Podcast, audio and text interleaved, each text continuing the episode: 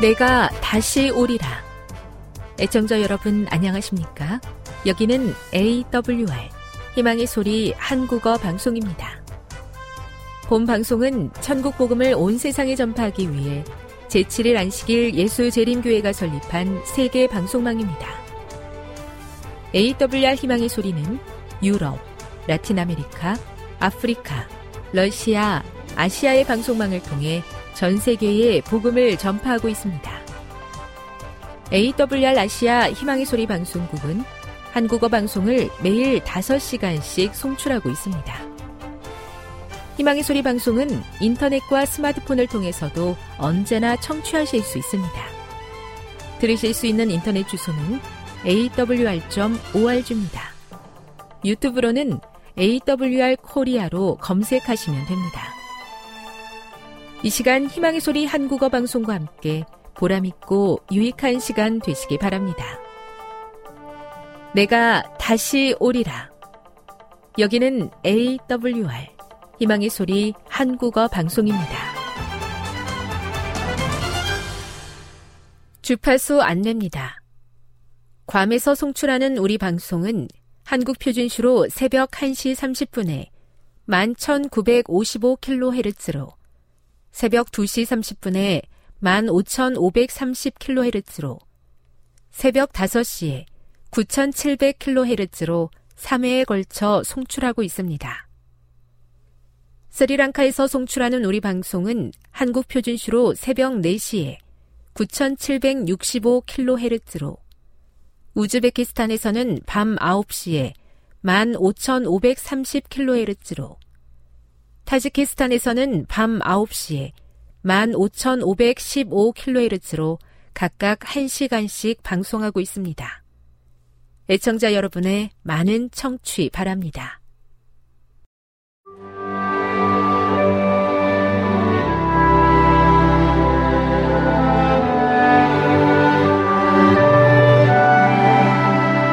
읽어주는 교과 넷째 날 9월 6일 수요일 그리스도의 종 바울이 자세한 지침을 주면서 그리스도인 종들에게 요구하고 있는 것은 무엇인가? 바울은 그리스도인 종들에게 주인에게 순종하고 마음에서 나오는 최고의 봉사를 하라고 요청한다. 주목할 만한 것은 그가 종들에게 충성의 대상을 대체하라고 반복해서 요청하고 있다는 점이다. 그들은 노예의 주인을 그리스도의 자리에 두거나 오직 그리스도에게만 속한 충성을 주인에게 바쳐서는 안 된다. 오히려 마음에서 우러나오는 훌륭한 봉사를 하도록 동기를 부여하는 헌신과 충성의 대상을 주인이 아니라 주님이신 그리스도로 대체해야 한다. 이 본질적인 대체를 장려하면서 바울은 주인과 노예의 관계에 대한 변화된 관점, 즉, 기독교적 관점을 제시하고 있다. 바울이 이 대체를 강조하는 몇 가지 방법을 주목해 보라. 바울은 그들의 주인을 육체의 상전으로 제안하며 참되고 하늘에 계신 주님이 계심을 가리킨다. 종들에게 두려워하고 떨며 단일한 마음으로 순종하기를 그리스도께 하듯 봉사하라고 한다. 바울은 그리스도인 종들은 주인의 종으로서가 아니라 그리스도의 종으로서 진정한 봉사를 해야 한다는 주장을 통해 자신이 말하는 대체의 의미를 분명하게 밝힌다. 봉사를 수행할 때 마음으로 하나님의 뜻을 행하여 하나님을 향한 마음에서 우러난 봉사를 드려야 한다.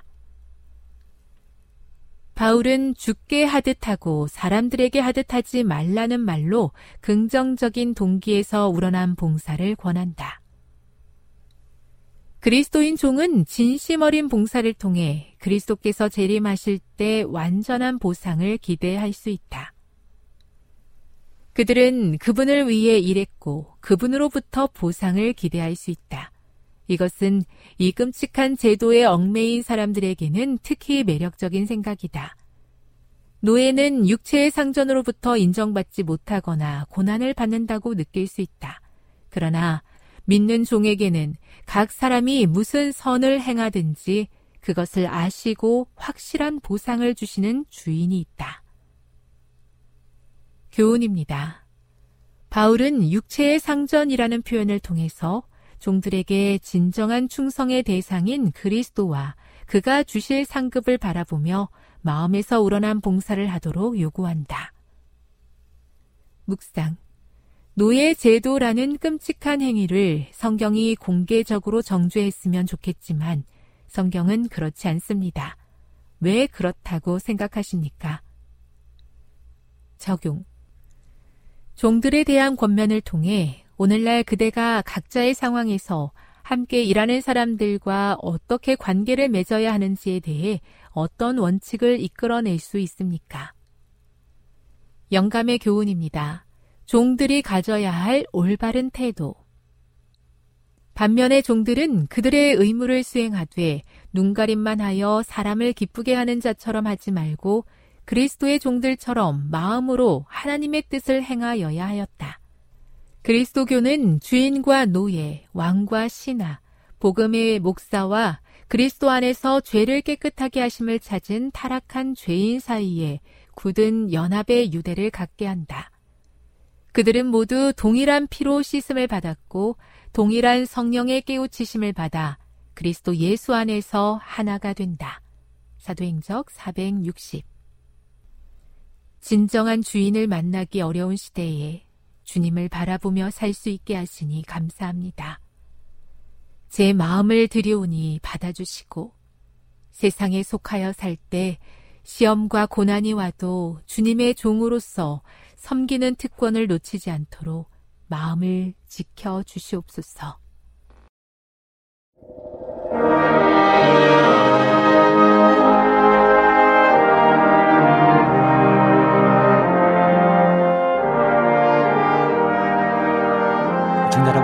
안녕하십니까. 하나님의 귀한 말씀으로 감동과 은혜를 나누는 시간입니다. 먼저 하나님의 말씀 이사야 7장 13절로 14절의 말씀을 읽겠습니다. 이사야가 가로되 다윗의 집이여 청컨대 들을지어다. 너희가 사람을 괴롭게 하고 그것을 작은 일로 여겨서 또 나의 하나님을 괴로우시게 하려느냐? 그러므로 주께서 친히 징조로 너희에게 주실 것이라 보라 처녀가 잉태하여 아들을 낳을 것이요 그 이름을 임마누엘이라 하리라. 마태복음 1장 18절의 말씀도 읽겠습니다. 예수 그리스도의 나심은 이러하니라 그 모친 마리아가 요셉과 정혼하고 동거하기 전에 성령으로 잉태된 것이 나타났더니 그 남편 요셉은 의로운 사람이라 저를 드러내지 아니하고 가만히 끊고자 하여 이 일을 생각할 때에 주의 사자가 현몽하여 가로되 다윗의 자손 요셉아 너희 안에 마리아 데려오기를 무서워 말라. 저에게 잉태된 자는 성령으로 된 것이라. 아들을 낳으리니 이름을 예수라 하라. 이는 그가 자기 백성을 저희 죄에서 구원할 자이심이라 하니라. 이 모든 일에 된 것은 주께서 손자로 하신 말씀을 이루려 하심이니 가라사대 보라 처녀가 잉태하여 아들을 낳을 것이요. 그 이름은 임마누엘이라 하리라 하셨으니 이를 번역한즉 하나님이 우리와 함께 계시다 함이라. 오늘 저는 이 말씀을 중심으로 임마누엘 우리와 함께 계시는 하나님 이런 제목의 말씀을 정해 보았습니다. 임마누엘 이 단어는 아무나 아는 말이 아닙니다. 아는 사람보다 모르는 사람이 훨씬 많습니다. 이 땅에 적어도 예수님을 믿는 사람이 아니면 알 수 없는 말이지요. 우리 그리스도인에게는 익숙한 말입니다. 하지만 예수님을 믿는다 하면서도 이 말을 모르는 사람이 어쩌면 태반일 것입니다. 그래서 임마누엘이라는 단어가 내포하고 있는 엄청난 뜻과 교훈이 우리들에게 얼마나 직접적인 영향을 미치는지 그 말이 나와 얼마나 긴밀한 관계를 맺고 있는지를 잘 모르는 것입니다. 임마누엘이라는 말은 히브리어인데 성경은 그 뜻에 대해 말하기를 하나님이 우리와 함께 계시다라고 표현했습니다. 하나님이 우리와 함께 계시다. 참으로 장엄한 하나님의 선언입니다. 위대한 표현입니다. 감동적인 언어입니다. 그러므로 오늘 우리는 이 시간에 하나님이 우리와 함께 계시기 위하여 어떤 일이 있었는지, 왜 하나님께서 임마누엘이 되셨는지, 그 임마누엘의 하나님은 나와 무슨 상관이 있는지 그리고 마지막 시대를 살아가는 우리가 그 임마누엘의 하나님과 어떤 관계를 맺고 살아가는지를 깊이 고민해 보아야 하는 것입니다. 하나님이 세상을 처음 창조하셨을 때, 그리고 사람을 에덴 동산에 두셨을 때, 죄가 없었을 때, 하나님과 사람은 직접 대면하여 얼굴을 보며 이야기하고 사랑을 나누는 돈독한 관계였습니다. 그리고 이렇게 되는 것이 하나님이 세상과 사람을 창조하신 목적이었습니다. 그래서 성경 창세기 3장 8절에 보면 그들이 날이 서늘할 때에 동산에 거니시는 여호와 하나님의 음성을 듣고라는 표현을 통해서 하나님이 아담과 하와를 직접 찾아오셨음을 이야기하고 있습니다. 그런데 죄가 사람이 지은 죄가 이런 행복을 깨뜨려 버리고 말았습니다. 영원히 행복이 지속되기를 원하셨던 하나님의 계획에 죄가 찬물을 끼얹어 버린 것입니다. 그래서 성경은 이렇게 표현했습니다. 창세기 3장 8절. 아담과 그 아내가 여호와 하나님의 낯을 피하여 동산나무 사이에 숨은지라. 그렇습니다. 조금 전까지만 해도 행복을 나누던 하나님과 사람 사이에 틈이 생긴 것입니다. 안타깝게도 성경은 기록하기를 아담과 그 아내가 하나님의 낯을 피하여 숨었다고 했습니다. 여러분, 사랑하는 사람들이 서로 얼굴 보기를 꺼려하고 피할 때는 언제입니까? 사랑하는 우리의 자녀들이 갑자기 부모 앞에 나타나기를 겁내하고 방문을 걸어 잠그고 들어가서 밖으로 나오려 하지 않으려 할 때 과연 무슨 일이 있으면 그리 합니까? 그렇습니다. 사랑하는 상대방에게 부모에게 무엇인가 잘못하거나 죄를 지었을 때 도둑이 재발저린다는 속담이 있지요. 이게 무슨 말입니까? 뭔가 나쁜 짓을 한 사람이 누가 말도 안 했는데 제풀에 사정을 드러내거나 먼저 변명을 드러놓는 것을 보고 도둑이 재발 저린다고 하지요. 지금 아담과 하와가 재발이 저리고 있는 것입니다. 성경은 말하기를 아담과 하와가 자신을 만나기 위해 찾아오신 하나님을 피하여 동산나무 사이에 숨었다고 기록했습니다. 이유는 간단했습니다. 아담과 하와가 죄를 지은 것입니다. 죄를 지어 하나님 앞에 나타날 면목이 없는 것입니다. 그들이 지은 죄가 무엇이었습니까? 그렇습니다. 하나님이 먹지 말라 한 실과를 먹은 것입니다. 뱀에게 들어간 간교한 사탄의 꾀미에 빠져 하나님이 먹지 말라 그렇게 신신당부한 선악을 알게 하는 열매를 그만 먹고 마는 것입니다. 그래서 도저히 하나님 앞에 나타날 수 없었던 것입니다. 그리고 그 결과는 너무도 비참해서 창세기 3장 19절에 보면 네가 얼굴에 땀이 흘러야 식물을 먹고 필경은 흙으로 돌아가리니 그 속에서 네가 취함을 입었습니다. 너는 흙이니 흙으로 돌아갈 것이니라는 청천벽력 같은 선고를 듣게 된 것입니다. 뿐만 아니라 창세기 3장 24절 하나님이 그 사람을 쫓아내시고 에덴 동산 동편에 그룹들과 두루도는 화염금을 두어 생명나무의 길을 지키셨다고 이야기했습니다. 그렇습니다. 그들의 사랑의 보금자리인 에덴 동산에서마저 쫓겨나게 된 것입니다. 이렇게 죄의 값은 비참합니다. 에덴 동산에서 쫓겨났습니다. 흙으로 돌아가야 했습니다. 곧 죽는다는 것입니다. 그리고 자신들을 창조해 주시고 결혼을 주례해 주시고 행복을 선물해 주신 아버지 하나님으로부터 분리되어 살아야 했습니다. 여러분, 에덴 동산에서 행복하게만 살아오던 아담과 하와가 에덴 동산에서 쫓겨나 밖으로 나왔을 때 그 암담하고 공허했을 장면을 한번 상상해 보시기 바랍니다. 이제는 더 이상 하나님의 영광이 함께하지 않습니다. 하나님의 얼굴을 볼 수가 없습니다.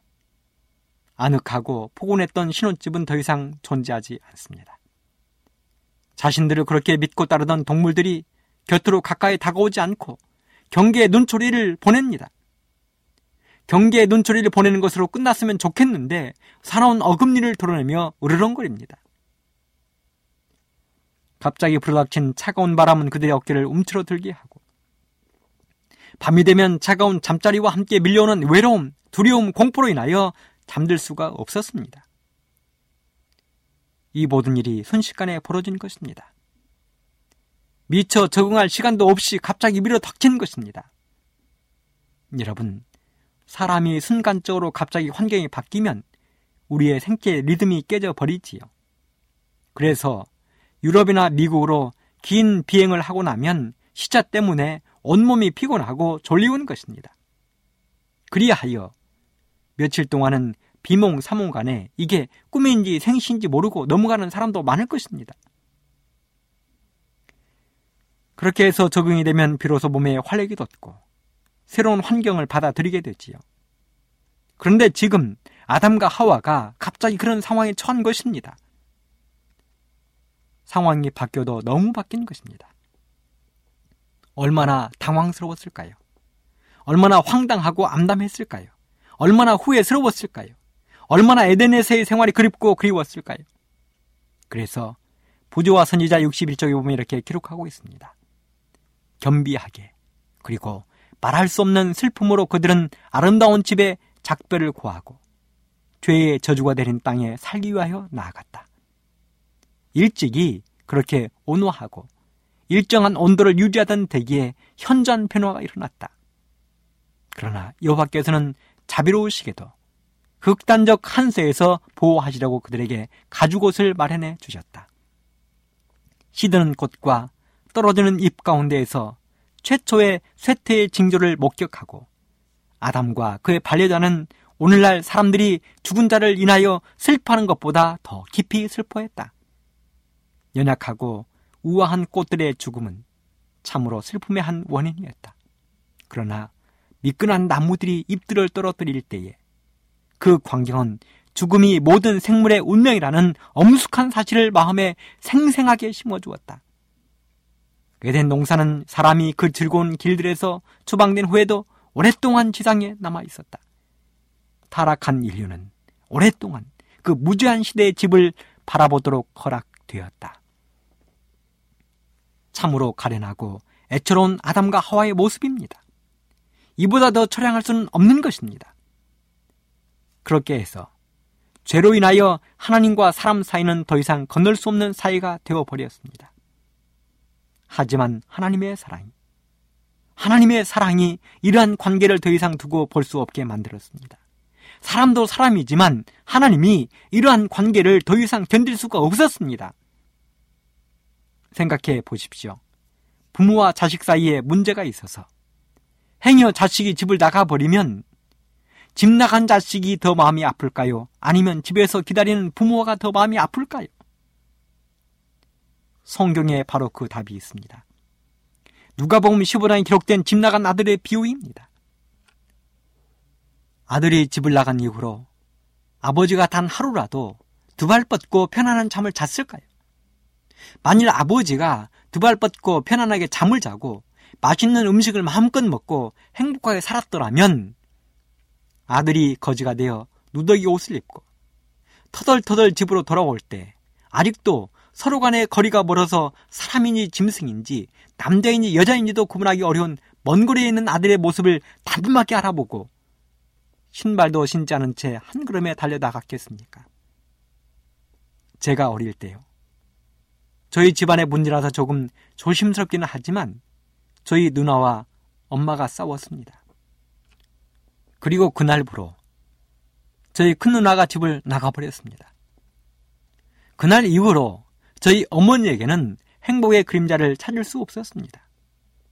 얼굴에서 웃음기를 찾아볼 수 없었습니다. 설이나 추석 명절이 되면 기쁨보다는 우울함이 집안을 어둡게 했습니다. 이유가 무엇이었을까요? 그렇습니다.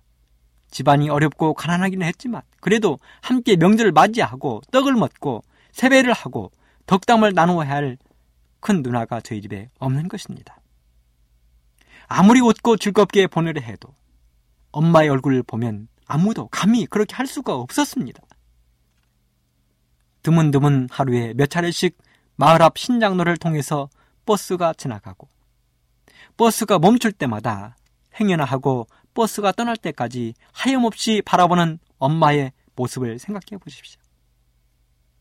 저는 엄마의 그 모습 속에서 우리 하나님 아버지의 마음을 조금이나마, 아주 조금이나마 느껴볼 수 있었습니다.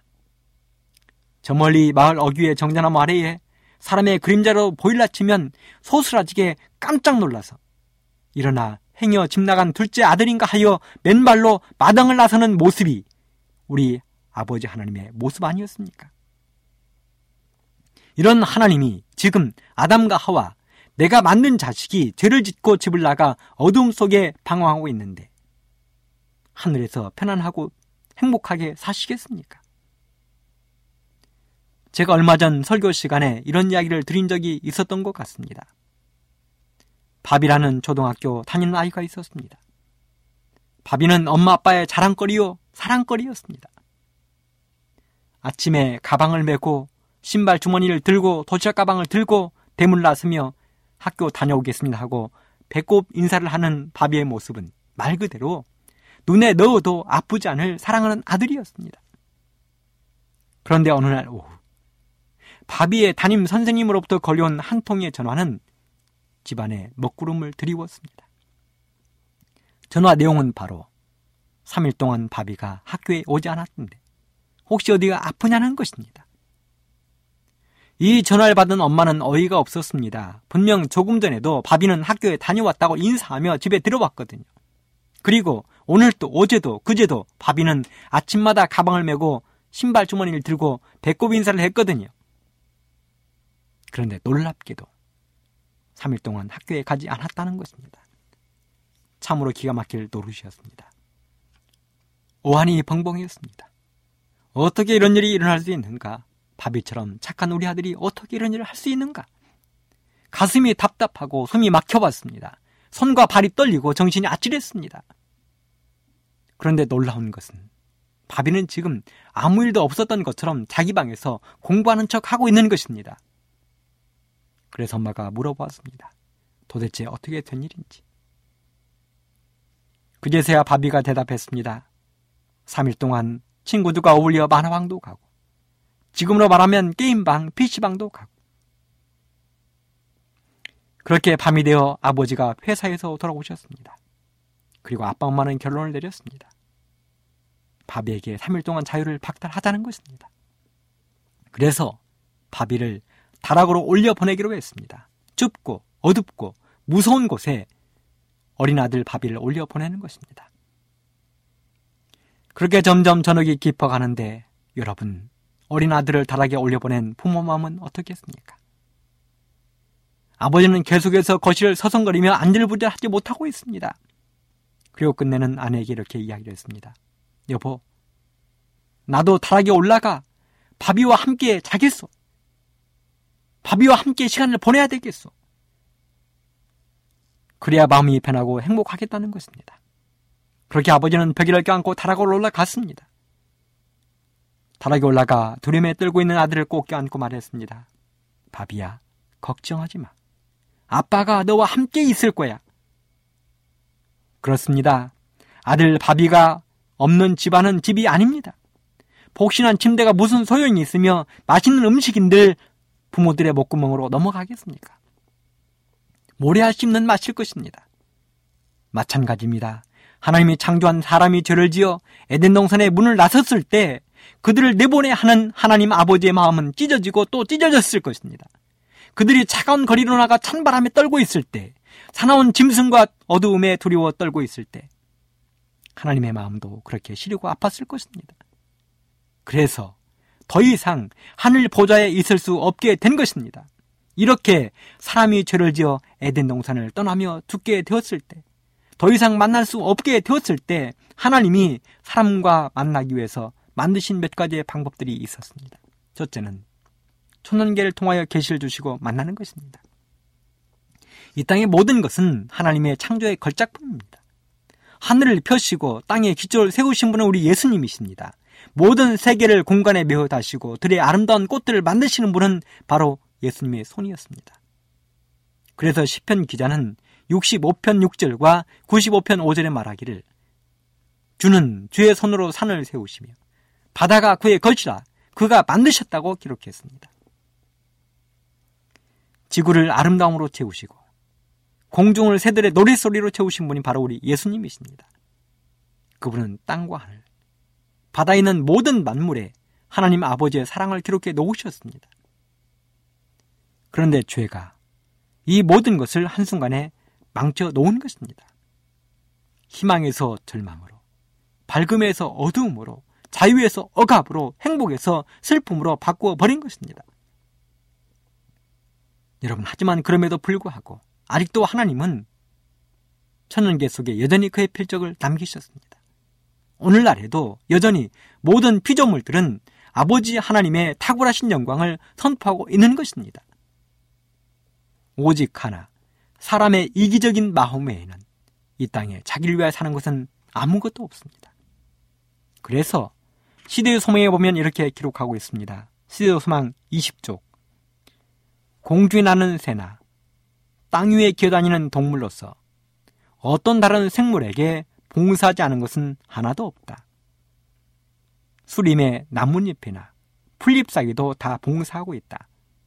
온갖 수목과 관목과 풀잎사기들은 사람이나 동물들에게 없어서는 안 될 생명 요소를 발산하며 사람과 동물들은 그 대신에 수목과 관목과 풀잎사기의 생명에 도움을 준다. 꽃들은 향기를 발산하고 그 아름다움을 펴서 세상에 복을 끼친다. 태양은 무수한 세계를 기쁘게 하기 위하여 그 빛을 보낸다.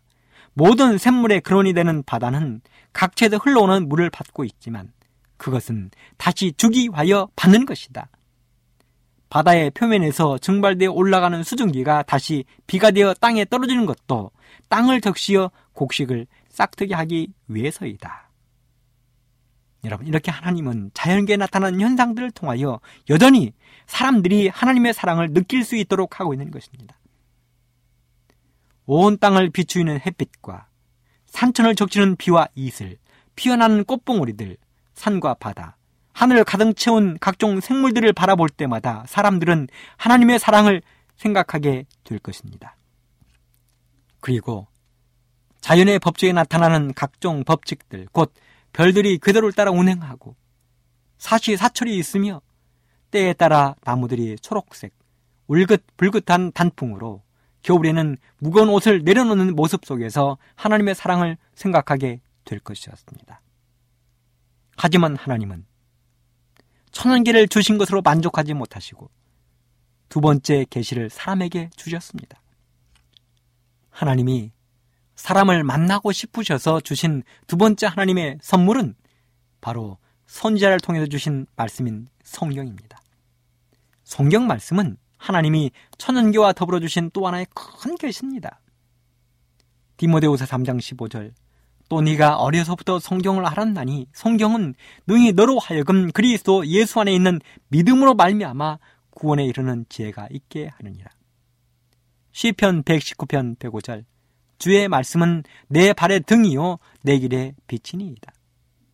그렇습니다. 성경은 우리의 인생을 하늘 구원으로 안내할 등불입니다. 어두운 세상에서 갈 바를 알지 못하고 헤매는 우리의 인생들을 위해 하나님이 주신 등불과 같은 것입니다. 성경은 우리를 하늘로 안전하게 인도하는 나침반입니다. 거친 세상의 파도를 이겨내고 끝내는 하늘 소원의 항구로 인도할 나침반입니다. 그런데 하나님은 이렇게 하고도 만족하지 못하셨습니다. 아니, 만족할 수가 없었습니다. 그래서 구약 시대에는 하나님의 놀라운 사랑이 성소로 나타났습니다. 출애굽기 25장 8절 내가 그들 중에 거할 성소를 나를 위하여 지으라고 하셨습니다. 거친 광야를 사나운 광야를 힘들고 괴로운 광야길에 하나님이 너희들과 함께 하시겠다는 것입니다. 때로는 사나운 짐승이 나타나고 강도와 적군들이 나타나는 그 길에서 나의 백성들이 힘들고 쓰러질까봐 하나님은 성소에서 그들과 함께 하시겠다고 약속하셨습니다. 하나님은 그렇게라도 해야 사람들에 대한 자신의 사랑에 직성이 풀릴 것 같았습니다. 그렇게라도 해야 마음이 놓이고 그렇게도 해야 하나님 자신이 행복할 것 같았습니다. 그래서 그런 하나님의 소원대로 이스라엘 백성들은 광야 40년의 생활을 하나님의 성수와 함께 했습니다. 그리고 이스라엘 백성들이 가난에 정착한 이후로는 솔로몬의 성전에서 함께 했습니다. 하지만 바벨론의 성전이 회파되고 백성들은 포로로 끌려가면서 암흑의 역사가 도래했습니다. 포로 생활이 끝나고 돌아온 뒤에도 이스라엘 백성들의 신앙은 끝내 이런처럼 회복되지 못했습니다. 이런 이유로 사람들과 함께 계시고 싶어하는 하나님의 뜻이 자꾸만 무너져 내렸습니다. 그래서 하나님이 마지막으로 비장의 카드를 꺼내셨습니다. 세 번째, 하나님이 사람과 함께 있기 위해서 꺼낸 비장의 카드는 바로 임마누엘의 하나님이 되시는 것이었습니다. 하늘의 하나님이 사람의 몸으로 이 땅에 오시는 것입니다. 어려운 기독교 용어로 성육신 하신 것입니다. 하늘의 하나님이 사람들과 함께 계시기 위하여 사람의 몸을 취하시고 우리의 삶을 체험하시는 것입니다. 그래서 성경은 이렇게 기록하고 있습니다. 히브리서 2장 17절. 그러므로 범사의 형제들과 같이 되심이 마땅하도다. 히브리서 4장 15절. 모든 일에 우리와 한결같이 시험을 받으셨다고 이야기했습니다. 사실 그분이 이 땅에 몸소 오셔야 할 이유가 전혀 없었습니다. 왜요? 이 모든 일의 근원은 사람의 죄로 인하여 생긴 것입니다. 하나님의 잘못이 전혀 없습니다. 하나님의 경고를 무시한 사람의 죄 때문에 벌어진 일입니다. 그런데요, 그런데 말입니다. 하나님의 사랑이 이 모든 것을 뛰어넘으신 것입니다. 요한복음 3장 16절. 하나님이 세상을 이처럼 사랑하사 독생자를 주셨으니 이는 저를 믿는 자마다 멸망치 않고 영생을 얻게 하려 하심이니라. 빌립보서 2장 8절. 사람의 모양으로 나타나셨음에 자기를 낮추시고 죽기까지 복종하셨으니 곧 십자가에 죽으심이라. 이사야 53장 5절. 그가 찔림은 우리의 허물을 인함이요. 그가 상함은 우리의 죄악을 인함이라. 그가 징계를 받음으로 우리가 평화를 누리고 그가 채찍에 맞음으로 우리가 나음을 입었다. 하늘에 계셔야 할 하나님이 이렇게 험악한 땅에 오셨습니다. 하늘의 포근한 보좌, 천사들의 수종을 포기하고 험악한 이 땅에 오셨습니다. 그는 아직 결혼하지 아니한 정혼한 천의 몸을 필으셨습니다. 장차 그의 육신 아버지가 될 요셉은 지도가에 가난한 나사렛의 목수였습니다. 그리고 이 땅에 태어나시는 순간은 참으로 비참하기 그지없었습니다. 이 땅에 평범한 아이가 태어나는 것보다도 훨씬 더 험악하고 열악하기 그지없었습니다. 로마의 호정령에 따라 다윗의 우선인 요셉은 고향 베들레헴으로 만삭의 마리아를 데리고 험난한 여행을 떠났습니다. 그렇게 긴 여행 끝에 만삭의 마리아는 이름 모를 여관에 허름하고 냄새나는 마국간에서 하늘의 하나님이셨던 아기 예수님을 출산했습니다. 나귀들이 출산한 장면을 지켜보았습니다. 차갑고 딱딱한 천에 쌓여 하늘의 하나님이 이 땅에 오신 것입니다. 그리고 태어나자마자 헤로드 왕의 위협을 피하여 머나먼 애굽으로 피난길을 떠났습니다. 그렇게 애굽에서의 피난 생활이 마쳐진 다음에는 고향 나사렛에 돌아와 아버지와 함께 망치와 대패, 톱을 들고 아침부터 저녁까지 생활 전선에 뛰어들어 고된 노동을 해야 했습니다. 나이 30에 침례를 받고 구속 사역을 시작하신 이후로는 끊임없는 조롱과 핍박에 시달렸습니다. 먹을 것이 없어 하루를 걱정하고 놀 것이 없어 들판에서 돌을 베개 삼고 하늘을 이불 삼아 몸을 누여야 했습니다. 그러면서도 단 한 번도 이 땅에 오신 것을 후회하신 적이 없습니다. 사람의 구원을 위하여 십자가에 달리실 때에는 심지어 그에게 고침받고 사랑을 나누어 주었던 수많은 사람들에게까지 조롱을 당하기도 했습니다. 그럼에도 불구하고 예수님은 단 한마디의 불평과 불만을 하시지 않았습니다. 오히려 하나님 저들을 용서해 주십시오. 지금 저 사람들은 자기들이 하는 것을 알지 못한다고 중보의 기도를 드렸습니다. 사랑하는 여러분, 예수님이 이 모든 수치와 조롱, 핍박을 온몸으로 받으시면서도 견디고 참으신 이유가 무엇입니까? 그렇습니다. 바로 우리의 임마누엘의 하나님이 되기로 작정하셨기 때문에 우리와 함께 하시기로 작정하셨기 때문에 그 모든 것을 참은 것입니다. 그리하기에 사랑하는 애청자 여러분, 그 임마누엘의 하나님을 평생 여러분의 하나님으로 모시게 되기를 간절히 바랍니다. 그리고 그 임마누엘의 하나님이 우리를 위해 준비하신 영원한 하늘에 반드시 가게 되기를 간절히 바랍니다. 그리하여 임마누엘 곧 우리와 함께 계시는 하나님과 영원한 영생을 여러분과 제가 누리게 되기를 간절히 바라면서 오늘 말씀을 마치도록 하겠습니다. 지금 여러분께서는 AWR 희망의 소리 한국어 방송을 듣고 계십니다.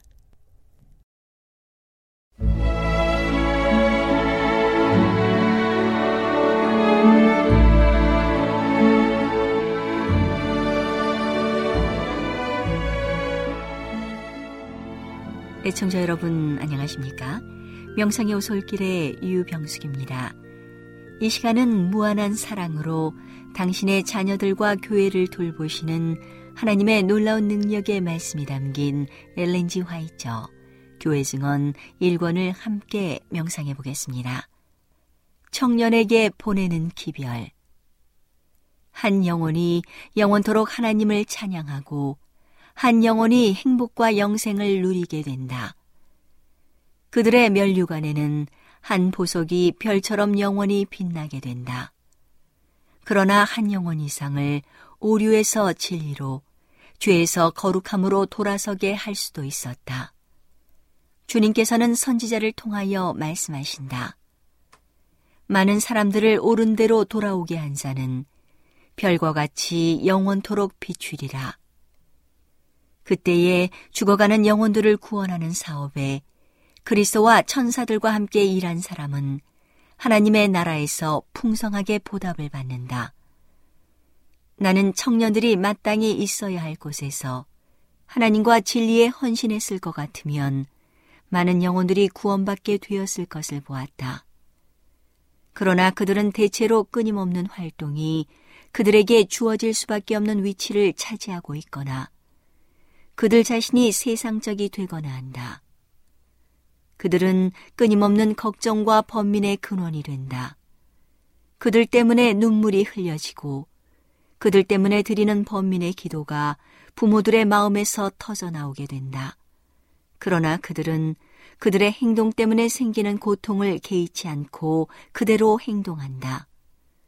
그들은 그들을 구원하고 그리스도의 피의 공로를 통하여 하나님께서 그들이 마땅히 되도록 의도하신 그런 사람으로 만드는 일이라면 죽음이라도 불사하지 않을 사람의 가슴에 가시를 심는다. 청년들은 훌륭한 예술품을 다양하게 완성시키기 위하여 그들의 능력을 발휘한다. 그러나 그들은 하나님께서 그들의 신앙 고백을 돋보이게 하고 그리스도께서 위하여 돌아가신 영혼들을 구원하는 더 낫고 중요한 일에 그들의 재능을 사용하도록 요구하고 계심을 느끼지 못한다. 그와 같이 구원받은 한 영혼은 온 천하보다 더 귀중하다. 금과 세상의 보안은 가련한 한 영혼의 구원과 비교될 수 없다. 젊은 청년들이여, 나는 하나님께서 그대들이 해야 할 일을 가지고 계심을 보았다. 그대들의 십자가를 지고 그리스도를 따르라. 그렇지 않으면 그대들은 그분께 합당치 않게 된다. 그대들이 냉담한 무관심 속에 묻혀 있으면서 그대들에 대한 하나님의 뜻이 무엇인지 어떻게 말할 수 있는가? 그대들이 성실한 종으로 주님의 뜻을 이루고 있지 않으면서 어떻게 구원받기를 기대하는가? 영생을 소유하는 자들은 모든 것을 잘하게 될 것이다. 영광의 왕께서는 그들에게 잘하였도다 착하고 충성된 종아라고 말씀하시면서 그들을 높이사 그의 오른편에 두실 것이다. 그대들이 자신의 쾌락을 도모하는 대신에 주님의 포도원에서 그대들이 할 수 있는 일을 찾고 있었다면 얼마나 많은 영혼들이 멸망에서 구원을 받았을 것인지 어떻게 말할 수 있겠는가. 이런 모임에 속한 얼마나 많은 사람이 대화와 음악을 구원의 수단으로 삼아왔는가. 그대들이 그렇게 구원받은 한 영혼을 지적할 수 없으면 행동의 방향을 새롭게 바꾸고 바꾸라. 영혼들을 위하여 기도하기 시작하라. 그리스도께로 가까이 피 흘리는 그의 옆구리로 가까이 가라. 온유하고 정숙한 정신으로 그대들의 생애를 단장하라. 그대들 자신의 영혼뿐만 아니라 다른 사람의 영혼도 구원하는 일에 성공을 거두기 위한 지혜를 얻고자 열렬하게 통회하면서 겸손하게 그분께 간구하라. 그대들이 노래하는 것보다 더 많이 기도하라. 그대들은 지금 노래하고 있는 것보다 더 많은 기도가 필요한 상황에 직면해 있지 않은가. 젊은 청년들이여, 하나님께서는 그대들이 그분을 위하여 일하고 또 일하도록 요구하신다. 그대들의 행동 노선을 완전히 바꾸라. 그대들은 말씀과 교리를 가지고 봉사하는 사람들이 할 수 없는 일을 할 수 있다. 그대들은 목사가 영향을 미칠 수 없는 부류의 사람과 접촉할 수 있다. 그리스도인의 레크레이션 나는 한 백성으로서 안식일을 지키는 자가 변화와 휴식의 기회를 얻지 못한 채 지나치게 고되게 일하는 것을 보았다. 휴양은 육체 노동에 종사하는 자에게 필요하며 주로 정신 노동을 하는 자에게는 더욱더 필요하다. 심지어 신앙에 관계된 문제라 할지라도 정신을 끊임없이 과도히 활동하게 하는 것은 우리의 구원이나 하나님의 영광을 위하여 필수적인 것이 아니다. 무도, 카드놀이, 장기, 바둑 등과 같은 오락이 있는데 우리는 그것들을 찬성할 수 없다. 하늘이 그것들을 정죄하기 때문이다. 이런 오락은 큰 죄악을 향하여 문을 열게 한다. 그것들은 그들의 성향에 유익이 되지 못하고 오히려 흥분시키는 영향을 주고 어떤 사람에게는 마음속에 도박과 유흥으로 이끌어가는 이 놀이에 대한 욕망을 일으켜준다. 이 모든 놀이들은 그리스도인들에 의하여 정죄되고 전혀 손해를 주지 않는 어떤 것으로 대치되어야 한다. 나는 우리의 효율이 세상을 본받아 허비되어서는 안 되지만 그렇다고 해서 무시된 채 지나쳐 버려도 안 될 것을 보았다. 그렇게 되면 우리의 자녀들에게 불만을 줄 것이기 때문이다. 오늘은 하나님의 놀라운 능력의 말씀이 담긴 엘렌지 화이처 교회 증언 1권을 함께 명상해 보았습니다. 명상의 오솔길이었습니다.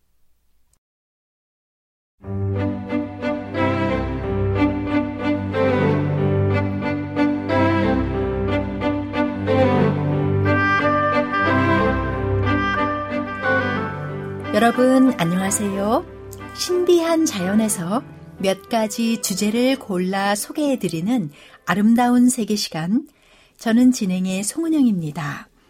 검 독수리는 동북아시아와 중앙아시아, 유럽, 미국, 멕시코, 호주 등지에 넓게 분포하는 수리과의 대형 맹금류로 전 세계 각지에서 먹이 사슬의 최상위를 차지하고 있습니다.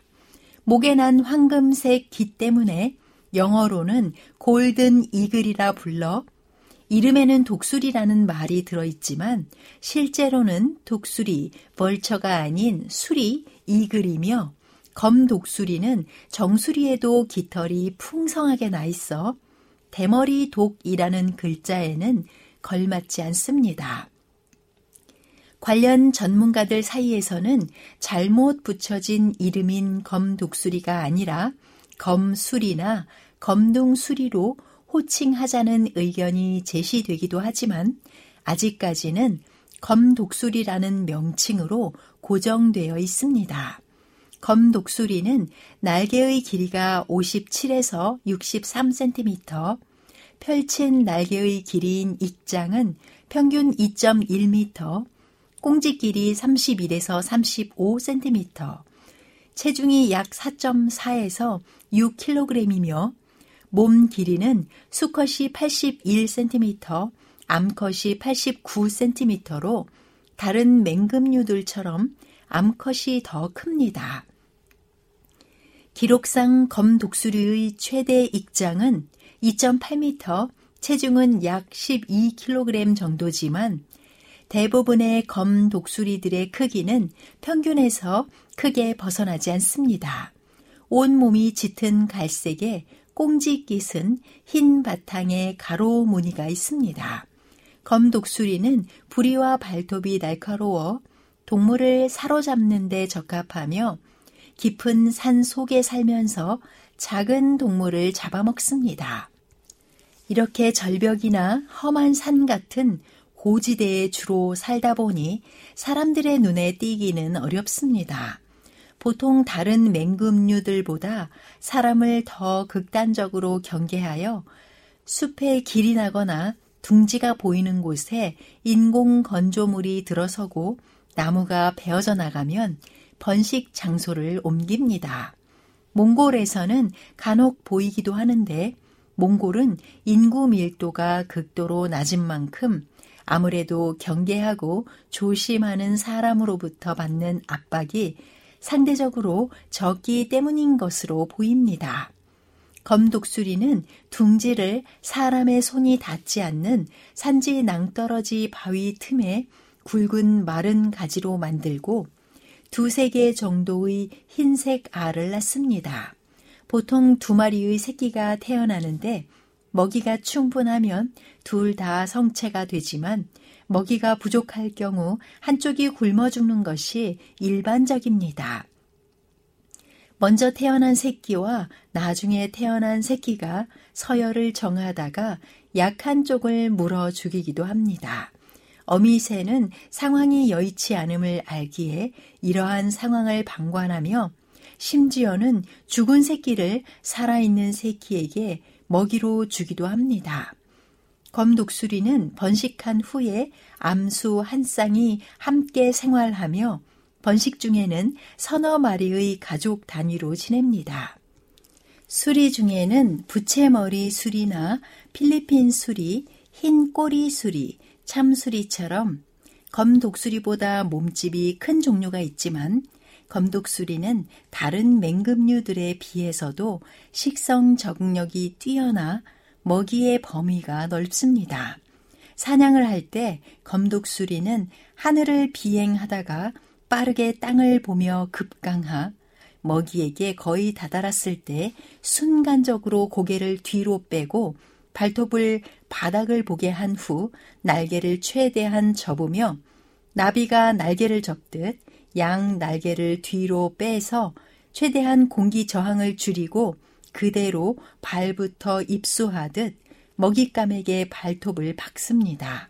흔히 비행기는 비행을 하는 중에 급 변풍이나 항공 난류 등의 난 기류를 만나면 유체의 흐름의 방향에 대해 수직으로 작용하는 힘인 양력을 잃지만 검독수리는 반대로 속력이 가속화됩니다.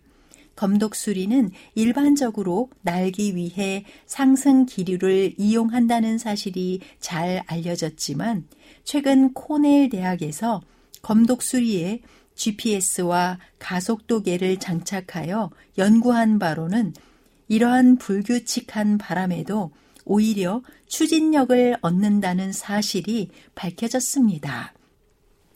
검독수리는 일반적으로 혼자 사냥을 하지만 간혹 한 쌍이 협동하는 경우가 관찰되기도 합니다. 주로 한 마리가 먹이의 주의를 끌면 다른 한 마리가 공격하는 방식으로 사냥합니다.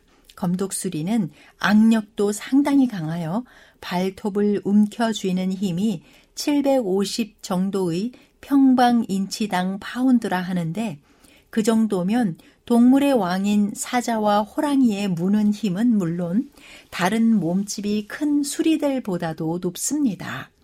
검독수리의 확인된 척추 동물 먹잇감만 400종이 넘으며 분포 범위가 넓은 만큼 지역에 따라 주로 노리는 먹잇감도 달라집니다.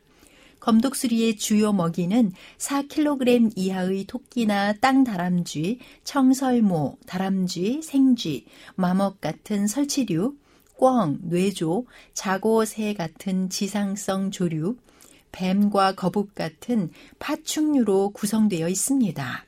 그리고 경우에 따라 반격의 위험성이 있는 식육목 포유류들도 자주 사냥합니다.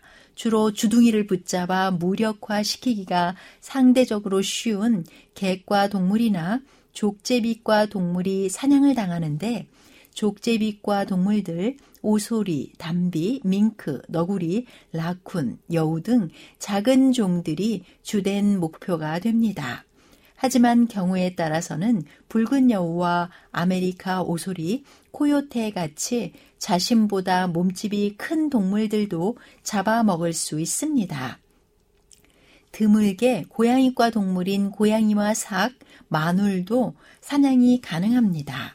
몽골 늑대를 사냥하기도 하는데 이는 자연에서보다는 길들인 상태에서 발생하는 경우가 많습니다. 다른 맹금류와는 다르게 일부 검독수리 개체구는 먹이가 부족해지면 하마와 낙타, 사슴, 기린, 양, 염소, 영양, 소 등 발굽을 가진 포유동물인 우제목도 노립니다. 대부분의 경우에는 어린 개체만을 사냥하지만 먹이가 부족할 때는 성체들도 검독수리에게 먹잇감이 되는데 이는 우제목의 신체 구조상 등 위로부터 가해지는 공격을 방어하기가 어렵기 때문입니다. 성체 몽골 가젤과 고라니, 노루, 마르코 염소, 가지 뿔 영양, 알프스 산양 등 20에서 30kg 정도의 속과의 중형 우제류들이 사냥 대상이 됩니다.